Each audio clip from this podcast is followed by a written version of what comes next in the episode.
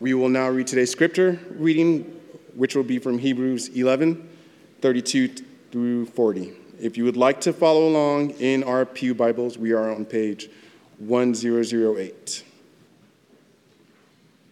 And what more shall I say? For time would fail me to tell of Gideon, Barak, Samson, Jephthah, of David and Samuel and the prophets, who through faith conquered kingdoms, enforced justice, obtained promises, stopped the mouths of lions, quenched the power of fire, escaped the edge of the sword, were made strong out of weakness, became mighty in war, put foreign armies to flight. Women received back their dead by resurrection. Some were tortured, refusing to accept release so that they might rise again to a better life. Others suffered mocking and flogging, and even chains and imprisonment. They were stoned. They were sawn in two. They were killed with the sword. They went about in skins of sheep and goats, destitute, afflicted, mistreated, of whom the world was not worthy, wandering about in deserts and mountains and in dens and caves of the earth. And all of these, though commended through their faith, did not receive what was promised, since God had provided something better for us, that apart from us they should not be made perfect. This is the word of the Lord. Good morning. If you guys ever had that text where you receive it and it's the someone that's like texting you like they've known you for a long time but you have no idea who it is, I got that 2 nights ago, and it was a, "Hi, it's Chris." It's like, "Hi, Chris. What's your last name?" And then I found out it was my cousin. So it's this cousin of mine who's never texted me his whole life, and he went to USF and never contacted me when I reached out, like, "Do you want to have dinner," or whatever. But now he's getting married, so he's asking, "Hey, can you officiate my wedding next year?" And so my wife was like, "Oh, he must want something." And so that's what it was. So she just knows people so well. The reason why I bring him up, though, is because actually his mom's house is a house that I love visiting. And the reason is because she has collected all the pictures from the entire family. She's kind of taken everybody's pictures, and she's put them all over her house. So we have all these black and white photos of, like, my great-grandparents and grandparents and parents, like black-white photos of them in China and in Mexico. And it just has, like, this story of my family throughout all the generations. And it's just, like, a really, really cool thing. I bring that up because when looking at Hebrews chapter 11, it's this picture gallery of people of the faith, the heroes of our faith. And this gallery is to help us see the people we're hearing about in these stories in chapter 11 this morning. Now, the purpose of the author to share these pictures of these faith heroes is because the early Christian church was in dire need of encouragement. These people were heavily persecuted for their faith in Jesus Christ, imprisoned, beaten, sometimes killed, martyred, and they were starting to lose their confidence in their faith because they were experiencing a lot of pain, a lot of suffering, a lot of hardship because of their faith. Now, maybe some of you can relate to this because in just talking to people, I hear every once in a while about their doubts in God.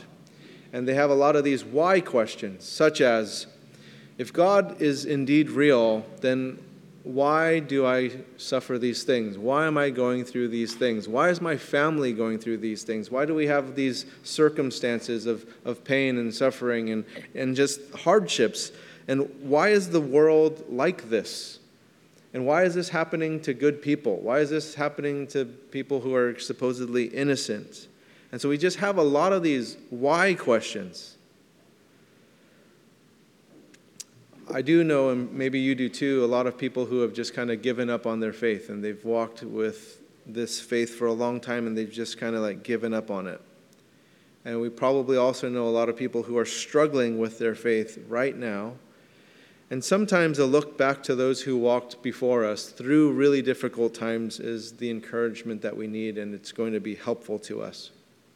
So the author writes of these people to remind us of those who came before them and before us, and to encourage them to continue in their faith. Now, before writing chapter 11 about these people, the author writes this in chapter 10, verse 39, which gives us context for chapter 11, and it reads this. But we are not of those who shrink back and are destroyed, but of those who have faith and preserve their souls. Now, we started chapter 11 last week, and we took a look at Abel, Enoch, Noah, Abraham, Sarah. This morning we'll look at the rest of this picture gallery of faith of these people who we're looking at as encouragement. Now, the aim of the author is not just encouragement. The aim of the author is actually for us to fix our gaze on Jesus Christ. Because skip over to the next chapter, chapter 12, starting in verse 1. Therefore, since we are surrounded by so great a cloud of witnesses, let us also lay aside every weight and sin which clings so closely, and let us run with endurance the race that is set before us, looking to Jesus, the founder and perfecter of our faith, who for the joy that was set before him endured the cross, despising the shame, and is seated at the right hand of the throne of God. For us to look to Jesus, it's not to look to these people in chapter 11. It's to look to Jesus. And these people in chapter 11 are not God. They were people who were experiencing the same feelings, trials, hardships that you and I deal with. They were tempted, beaten up, unfairly judged, fearful, doubtful, wondering what was going to happen to their life, and wondering what was going to happen to the lives of the people that they loved. And they kept their faith.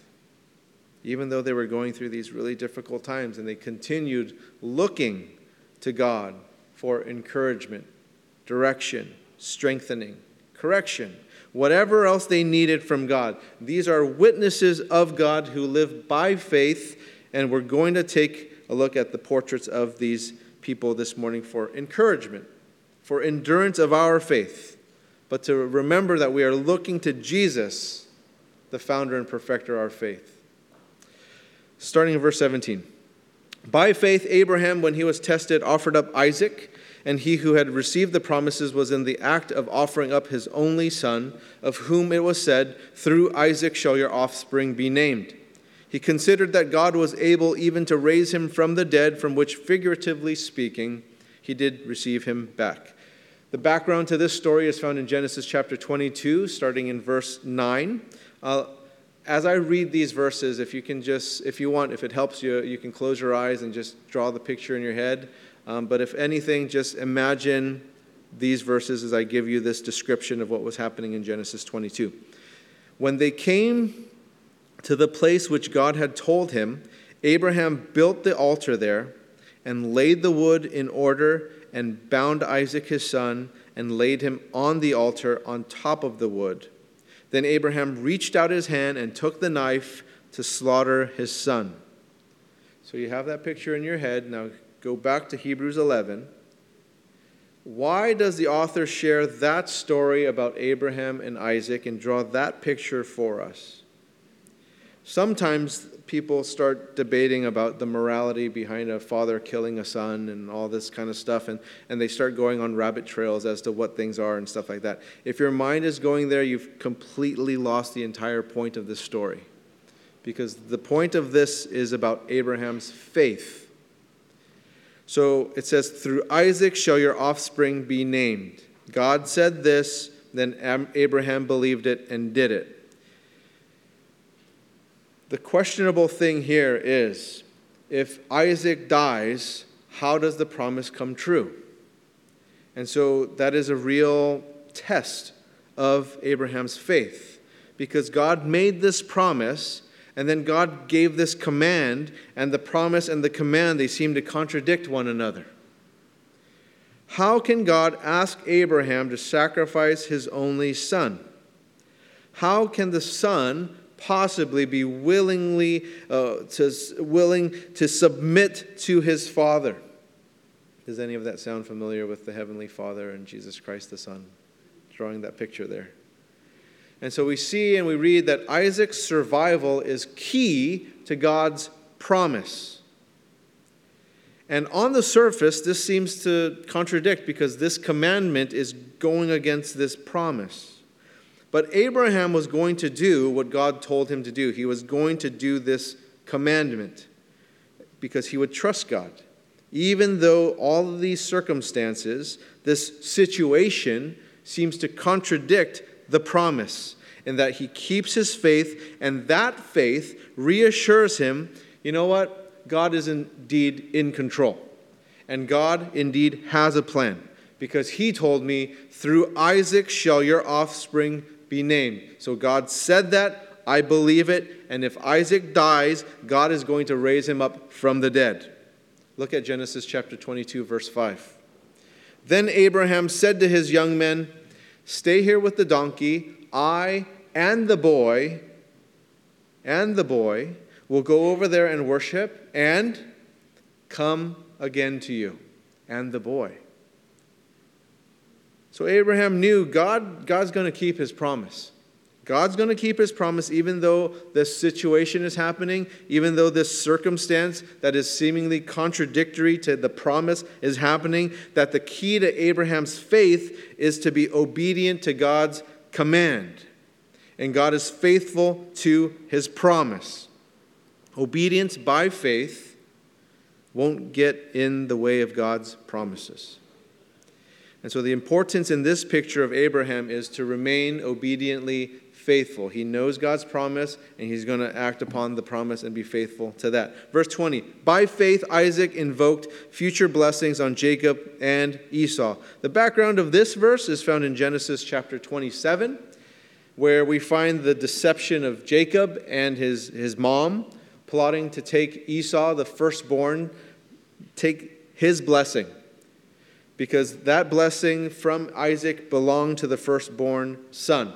And so Genesis 27 tells us that Esau is this hairy guy. Jacob is not so hairy. And so Jacob and his mom conspire to trick Isaac into believing Jacob was Esau, to receive Isaac's blessing that was meant for Esau. When Isaac finds out about this deception, something really interesting happens.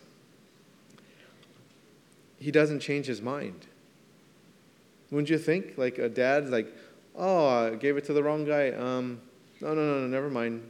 You tried tricking me. Bad boy. You lose everything. I'm going to give it to the good boy. Right? But that doesn't happen. Why? You know, even though people are so messed up, and people do things that aren't supposed to happen, God still accomplishes his purpose. It still happens. You can't stop it. You and I can't stop that. So we find here Jacob is really deceitful, super dishonest, and it wasn't God who was responsible for Jacob's choices. It was Jacob and his mom who came up with this scheme. And here's another thing that's really fascinating is that God's not surprised by this deception. God knows. And yet it doesn't change the promise and faithfulness of God to his people. God's plans will still move forward, no matter what, because God is sovereign, even when we are irresponsible, dishonest, deceitful. He still moves it forward because of his sovereign grace and his mercy. And he works out all of those things despite our irresponsibilities or even our responsibilities to fulfill his own promises and his purposes. That even with all this deception and all this dishonesty, God still used Jacob. I don't know about you, but thank God. It's like how many times you and I mess up, and yet God's still there, giving us multiple chances, still blessing us. He still helped Jacob. He still blessed him, even though he was so unkind to his father and dishonest. Even though he was so gullible and manipulated by his mom. Even though his heart was so full of envy for his brother Esau, God still blessed that guy. See, the mercy of God is so amazing. God's blessings on us, even though we're so disobedient, that blessings are given to us not because we deserve them. It's because we absolutely need them. We need them.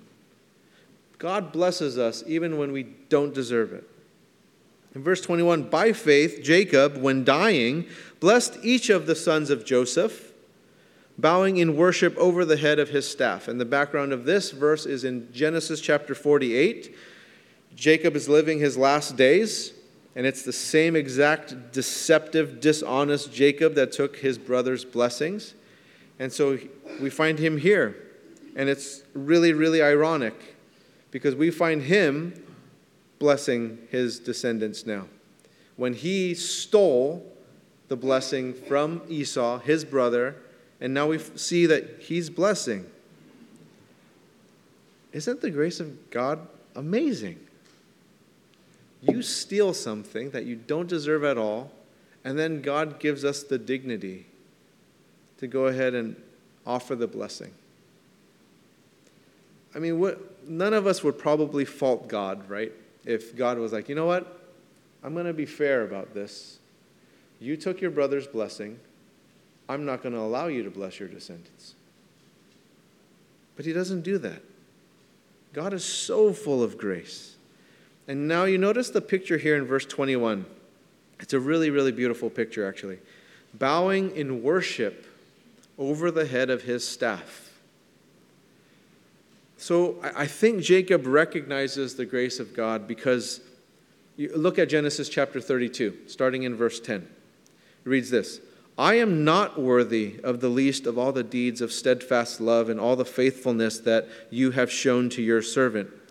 For with only my staff I crossed this Jordan, and now I have become two camps. Please deliver me from the hand of my brother, from the hand of Esau, for I fear him, that he may come and attack me, the mothers with the children. This staff, I would like to think, is the same staff that he's now worshiping in his old age and leaning on. And it's kind of like his security blankie, right? Like he crosses the Jordan only with this staff, and it's his security blankie, knowing like, all right, God has this security blankie for me, and now I'm going to die, and I'm leaning on this thing that carried me through the Jordan, and this is my blankie. And he's fearing that his brother's going to wipe out every remnant of him to ever exist. Because he did something deceptive. He did something dishonest. He stole that blessing. But here, Jacob is here in his old age, blessing his grandchildren. And I wonder if he worried about being deceived in his old age like he deceived his own dad. And wondering, like, man, what are these guys going to do to me? Because I'm a dirty rat. What's going to happen? But in that wondering, I also don't think that happened because his faith in God grew so much during this time. He knew God was a God full of grace and that God is going to work out his purposes and they're going to come to pass even though we're so weak and we're so broken and we're so deceptive and dishonest. Verse 22, by faith Joseph, at the end of his life, made mention of the exodus of the Israelites and gave directions concerning his bones. The background of this verse is found in Genesis chapter 50, and in verse 25 it reads this, Then Joseph made the sons of Israel swear, saying, God will surely visit you, and you shall carry up my bones from here. Now, out of all the things that can be written about Joseph and his faith, because a lot can be written about him, the author writes about his bones. What is going on there? Like, out of everything you can write about Joseph, you write about his bones. Why is this? The background is the people of God are dying. They are shrinking. The population is getting smaller and smaller because of persecution, because of martyrdom, because of suffering, pain, and all these. They're just getting smaller and smaller. And they were reading of the heroes of their faith like Abraham, Isaac, Jacob, and how God promised them and how to prosper them and to give them a land and all this kind of stuff. They're not believing this right now. Look at us. We've moved from slave race. We've moved from slave race to Babylonian captivity. We've moved from like all these different things where like we really haven't been able to like be our own people for a really, really long time, for generations. And then here Joseph comes and says, you know what? I agree with Abraham, Isaac, and Jacob. We are going to the promised land. God promised it, so we're going to get it. And so in Genesis chapter 50, verse 26, it reads this: So Joseph died, being 110 years old. They embalmed him, and he was put in a coffin in Egypt. And now Joseph, being such a high-ranking person in Egypt, could have had this beautiful, ornate tomb that everybody could see from miles and miles around and saying, that's Joseph. That's his tomb there. And this is the guy. This is the most powerful guy in Egypt at the time, or just next to Pharaoh. But by faith, he knew there was going to be a promised land. So don't put me in that tomb. Take me with you guys to the promised land, because I don't want my remains to stay in Egypt. I want my remains in a box. And when you guys go to the promised land, I want my bones there. Because his faith knew God would lead his people to that land that God promised, no matter what, no matter how terrible things would be, no matter how many of them were going to die and endure hardship and suffering and pain, we are going to end up there. So take me there. By faith, Moses, when he was born, was hidden for 3 months by his parents because they saw that the child was beautiful. I wonder what would happen to Moses if he was ugly. I don't know. I go, does it really matter that he was beautiful? And they were not afraid of the king's edict. We find this story in Exodus chapter 2. Baby Moses is kept out of sight for 3 months, and then his family hides him in the river because Pharaoh delivers this edict that every Hebrew baby boy is to be thrown into the river and to be drowned. So they put him in the river. They put him covered up, and Moses' sister is hanging out and looking at where her baby brother is going to end up, and notices that Pharaoh's daughter picks him up, and that Pharaoh's daughter wants to keep him. So Moses' sister goes over there and says, like, hey, you know what? Do you need someone to feed the baby? Because, not her brother. She wouldn't admit that. He needs milk. And so she's like, yes. So I know somebody. Runs home, gets mom, and says, Mom, Pharaoh's daughter took Moses and now is looking for a wet nurse. Here you are. And so Moses' mom gets to raise baby Moses until weaned off, and then ends up with Pharaoh's daughter when he's old enough and he's weaned off of mom's milk. Everything under God's control. I mean, isn't it all this crazy?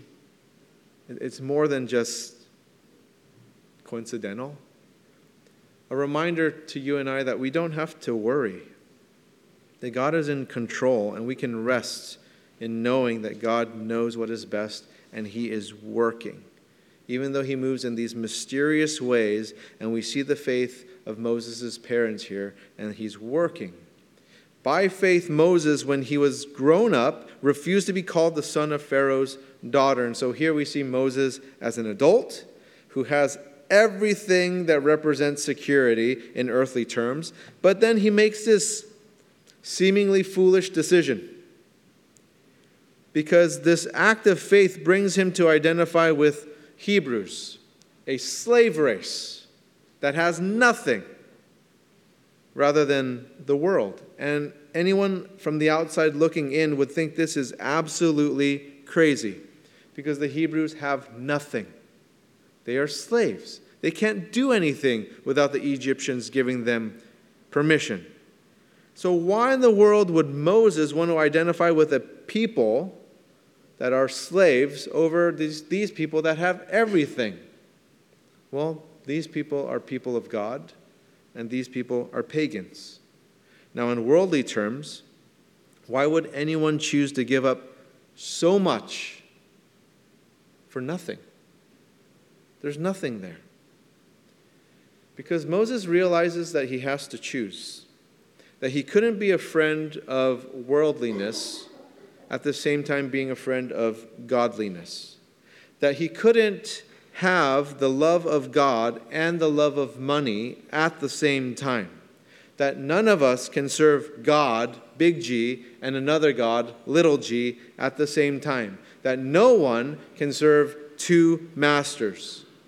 So he goes against the flow and he chooses this more difficult path, way more difficult. Maybe some of you here are in need of pondering this decision, in making a choice, or you're making a choice between serving God or something else, to decide to live for God rather than living for a worldly life. And some people are living this private faith that isn't publicly lived out. A faith in God is to be made public. That's what baptism is.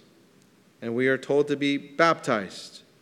And so to boldly share our faith and to bring others to faith, evangelism, discipleship, those are public things. Those are more public things. When you get married, it's public. Have you noticed on the marriage license that there is a signature there for witness or witnesses? Your license is not legitimate until that is signed. It has to happen. It has to be public. It can't be just like we exchange these vows and rings together, therefore we're married, and then you go out and we're married. You're not. No one recognizes you. The state doesn't recognize. There's no recognition for it. It has to be public. And you do public things. You wear rings. You exchange rings and then you wear them. And then you start telling people about your spouse, and you have a party, and then you show them your phone with all the pictures of your spouse, and like, hey, look at this, like, isn't she cute, or whatever, and all this kind of stuff, look at this outfit, and whatever. If you don't make your marriage public, you're a sketchy person. You just are. Something's wrong. If you're like out in public and you're like meeting with people and then you slip that ring off. Because why are you doing that? You're married. Why are you doing that? Because you're sketchy. You're trying to do something that the covenant that you made with your spouse said you shouldn't do. And you start hiding things. You start making things private. You don't show your phone to people about with all the pictures with your spouse on it. And you don't do those things. And you start doing things secretly and trying to hide things. You don't do that in a marriage. And similar to your relationship with God, you don't keep it private. I go to church, so I slip my ring back on. When I leave church, I slip it off. And when I go to work, I definitely slip it off because I want to talk the way I want to talk. I want to hang out with the people I want to hang out with. I want to talk and speak about whatever things and coarse jesting and joking and all this kind of stuff. I don't want to do things, so I say one thing, but I live totally different. Sketchy. The Bible says, choose this day whom you will serve. And it's public. You're the same person all the time. You're not two different people. Verse 25, choosing rather to be mistreated with the people of God than to enjoy the fleeting pleasures of sin, he considered the reproach of Christ greater wealth than the treasures of Egypt, for he was looking for the reward. So Moses chose heavenly treasure over earthly pleasure. He gave up that social status. He gave up material riches, earthly satisfaction, and he could have easily made the excuse like this. You know what? I'm going to be one of the most powerful people in Egypt, and I'm going to use that influence to impact the world for the kingdom of God. Some people do that. Joseph, right? Without Joseph, the Israelites would have been wiped out. They would have died from famine or whatever else. He rescued them. You have to question your own heart and ask for the Lord's will and pray for those things. It's not a general rule just to say, like, hey, if you ever have this option, then that's it. You have to choose that. You have to ask the Lord. But you can't serve two masters. You make the decision because the Lord has directed you to do that, not because you're making excuses of, oh, it's more convenient, there's more security, there's all these other things. We can't serve two masters. And so he chooses heavenly treasure over earthly pleasure. And you can't be a believer and live like an unbeliever. So he gives up these temporary things for eternal things, the things unseen for the things seen. Verse 27, by faith he left Egypt, not being afraid of the anger of the king, for he endured as seeing him who is invisible. By faith he kept the Passover and sprinkled the blood so that the destroyer of the firstborn might not touch him. And so here's a picture of Moses standing under a blood-stained door. Exodus 12 is where we find this story of the Passover, where the Passover lamb is the blood is put on the doorpost and on the lintel, so that the judgment of the Passover passes over the homes marked with this Passover lamb blood. And so this was the promise of God, and maybe Moses wasn't completely sure about it, but Moses is sure of God's command. And he does it. Just like Abraham, he does the command. And he does it by faith, and this blood, a reminder of the death of the Passover lamb that frees us from the bondage of sin, to have hope for the future. And this was the only way to be saved, this blood-stained door. And today it's a blood-stained cross, where it's our doorpost and our lintel that frees us from the bondage of sin. That God is faithful. Verse 29, by faith the people crossed the Red Sea as on dry land, but the Egyptians, when they attempted to do the same, were drowned. So for the first time we're introduced to people, not just an individual. And the background story here is found in Exodus chapter 14. Moses is leading the people out of Egypt. The people are terrified. They are crying out to God, and they are criticizing Moses because they are at the Red Sea. And right behind them is the Egyptian army marching right down their throats, and they're going to get killed by them. And so they start buckling under the pressure because they're stuck. They're in a really, really bad position, but Moses has the faith in God that whatever God said is going to happen. God said he's going to deliver them. God has a promised land for them. It's going to happen. So just do what God says, and he takes care of the rest. Here's an interesting difference between the Egyptians and the Israelites. The Israelites go across the Red Sea and they get to dry land. The Egyptians are on the other side, and their faith is very, very presumptive, because they're thinking, they made it, we'll make it too, because it's divided. And so they made it over to dry land, we'll make it over to dry land. And the Egyptians are presuming that they won't perish in the Red Sea because what they see didn't happen. And so they have faith too. They're operating by a faith, but it's different. And so I liken it to people who come to church without their own personal believing faith, that it's just attached to somebody else's faith. Somebody else goes forward and they see, oh, faith, they're saved by God. It's going to happen for me too. Not necessarily. Not if you're latching on to another's faith and it's not your own. Just like it didn't work for the Egyptians, it's not going to work for you to latch on to somebody else's faith. Faith is actively living out trust in God, knowing the peace of God because you know God. And by faith, these really argumentative, cynical people passed the dry land, even though they were so critical, fearful, and doubtful, which we find ourselves at times too, don't we? And yet God is so gracious to move us along, even though we struggle so much. Verse 30, by faith the walls of Jericho fell down after they had been encircled for 7 days. I actually don't like this story. It's found in Joshua chapter 6. And I'll tell you why I don't like this story, because it just doesn't make any sense. Jericho is this impenetrable city. You can go there today. It's in the West Bank. They still have archaeological digs happening there. It's a very fascinating city. But the ancient Jericho, the walls are impregnable. When they shut them, you cannot leave. And when they shut them, you cannot enter. And so let me share with you the story in Joshua 6, and then you can see why I don't like this story.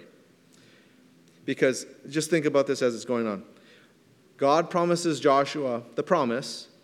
The walls are going to fall down for you, and you're going to take over the city. All right, great. How? This is my question, right? How is this going to happen? And so picking up the story, Joshua chapter 6, starting in verse 3. You shall march around the city all the men of war going around the city once. Thus shall you do for 6 days. 7 priests shall bear 7 trumpets of ram's horns before the ark. On the 7th day you shall march around the city 7 times, and the priests shall blow the trumpets. And when they make a long blast with the ram's horn, when you hear the sound of the trumpet, then all the people shall shout with a great shout, and the wall of the city will fall down flat. Seriously? And the people shall go up, everyone straight before him. Did you just hear what I read to you? Why would anyone do what God told them to do when it's a plan like that? Walk around the city in silence. On the 7th day, shout. Ah! And the wall's going to, really? This is just not how we operate, though, is it? When we think about this, we're like, oh, God told us to do this, then what do? We should try to strategize. And so instead of being like Joshua, what do? We're going to attack. We're going to start chipping away at the wall. We're going to siege it. We're going to cut off all the water supply, and we're going to wait them out and then starve them out. We're going to just throw propaganda over the walls and then tell them and then start shouting things to make them scared and doing all this kind of stuff. This is what our flesh does. Because what they do makes no sense whatsoever, and it's just by faith. Just like you being in church. Because you talk to the people out there and you're saying you give how many hours on a Sunday to go there to do what? You pray to an invisible, intangible thing. You read a book that is thousands of years old and apply it to your life today. That's just craziness. We do this by faith. This is our silent walk around the walls of Jericho. This is our shout on the 7th day and blowing of trumpets. No one knows what's going on right now. God knows. It's a spiritual work. See, Joshua doesn't go on to ask God to explain what's going on. And I find that really fascinating because we do this with God all the time, right? We ask God, why? God, why? Why? All these why questions. How? Joshua's just all right, we'll do it. And his guys with him must have thought he was nuts. Warriors, right? Imagine spears, swords, shields, everything. We're ready. God says it's ours. We're ready. All right. Shh. Walk around the city. What? Yeah, walk. It's day 3. Again, shh, walk around the city. Day 6. What in the world? I did not train to walk around quietly around the city. Day 7, Joshua's all right, we're going to do something different. The guys are yeah. We're going to blow trumpets and yell. What? Stuff just doesn't make sense. God commanded it, and we do it, just like we do today. You don't have sex until you're married. That's His commandment. We just do it. Why, God? It feels so good. It's so great. We should be able to share it with anybody we love and that we like, and it's consensual, and it's all this. He said it. We're just going to walk around the city quietly 6 times. And on the 7th, we're going to yell and blow trumpets. And it makes no sense. But we're going to do it because He commanded it. And that's how it is. He does it because it's by faith that he completely trusts God. Completely. And things are going to happen as God says they're going to happen. And God is working out His purposes. Things might seem pointless to you and I. But God is working. And His promises are true. And He says these commandments for us. Now, absent the word of God, this strategy is totally different for Joshua. Without God, people do what a lot of churches are doing today. What do we do as a church? A lot of times with cities and with the world and all these other things. We politic. Right? We take sides and then we start wars and we invade and we break down walls in fleshly ways. Now, God told them to walk around the walls for a week and the walls fell. Maybe we don't see walls falling because we're not walking by faith. We're just doing whatever the heck we want to do. And we're plotting and we're posturing and we're politicking and we're doing things out of our own flesh. Do we really believe in Christ and the sufficiency of the Bible, or do we think that we need to add a little something more? God needs our help. So we're going to do this. And so often the church is so busy doing stuff. But did God say to do that? Now, if God did say to do that, by all means, do it. But if he didn't, walk around silently. Wait. Verse 31, by faith, Rahab the prostitute did not perish with those who were disobedient because she had given a friendly welcome to the spies. This story is found in Joshua chapter 2. Those spies were sent out by Joshua. Rahab hid them. Now, why is Rahab a prostitute on this list? We read all these heroes of the faith and we get to Rahab. What? It is the very same reason that you and I are on the list of God's grace. It's the same. How are we on that list?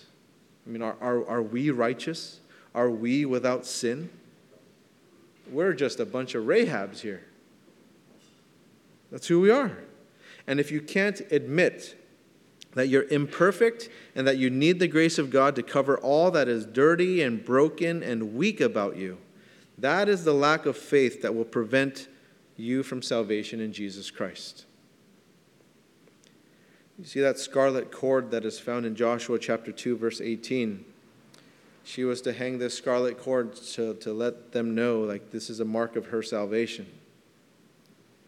Just as the mark of salvation for us is a scarlet stained cross covered in the blood of Jesus Christ. See, Rahab, I don't know if you guys remember this, but Rahab is a granny of Jesus's, many generations back. He's actually Boaz's grandma is Rahab, and then Boaz is a great-grandpa several times over for Jesus. Rahab is this bright, shining example of the grace of God, who was used by God even though she was a person of ill repute. Rahab believed what she was told was true. She went against everything that she knew and was saved. She lived in her weakness and discovered her strength, and because of that became a hero of our faith. Tosin read verses 32 through 40. I'm not going to repeat that, and I'm running out of time, so we're just going to jump. And I'm going to count on you guys to study on those other characters there. Gideon, Barak, Samson, Jephthah, David, Samuel. All of them laid out for you. Study those guys. Awesome stories behind every single one of those characters. So please study them on your own. I want to end with just a few thoughts. I think many of us have become soft in our faith. And yet God is pleased by faith. And here's something. Faith isn't just knowledge, and faith isn't just belief. Faith is stepping up and saying, I do. That you are taking those vows, that you're exchanging those rings, that you're making that covenant with God. For example, you guys out there, you single guys, you see a single girl, and you're thinking, she's hot. But not only that, I believe she's going to make a great partner in life for me. Why? Because she's hospitable, and she's generous, and she's kind. And I see all these wonderful things about her. I know for a fact she would be a great wife. I believe it with all my heart. Bad news for you. Unless you ask her out, not going to happen. Right? And unless she says yes when you propose, not going to happen. Then you got to come up to the altar and you guys got to exchange vows and exchange rings and make this covenant with each other. Say, I do. Then it happens. That's faith. It's not just, I believe in God and he can do all these things. I know God and he can do, because the demons believe the same thing. The difference is the demons have not said, I do with Jesus Christ. They haven't committed to it. They haven't stepped into it. They haven't exchanged those vows. Are you a person of faith this morning? Not just belief, not just knowledge. Have you taken that step? See, faith has unfolded for us, and here's this battle between faith and unbelief. Faith is action. Faith is public. It is decisive with this constant, persistent attitude. It grows, chapter 10, verse 35, or it shrinks. Now, some of you may wonder why you don't desire to share the gospel. Maybe you don't really know the gospel. Maybe it hasn't changed your life. You wonder if your sins are forgiven. If you wonder that, your sins are probably not forgiven. You wonder, why can't I worship like everybody else? Perhaps it's because you have not been changed by the Holy Spirit and transformed. Maybe you have knowledge and you know a lot about the Bible, and you even believe it, but you haven't stepped up and said, I do. Today, if you hear his voice, do not harden your hearts. Let's pray. God, we are so thankful for your grace, and we're so thankful for your mercy, and we pray, Lord, that if anyone is stuck in that knowledge phase, or anyone is stuck in just a belief phase without stepping forward, Lord, with a devotion, commitment, obedience to your commandments, that they would take that step of faith today. God, we're so thankful for your long-suffering and patience, that you desire for everyone to be saved, and you have waited over 2,000 years to return.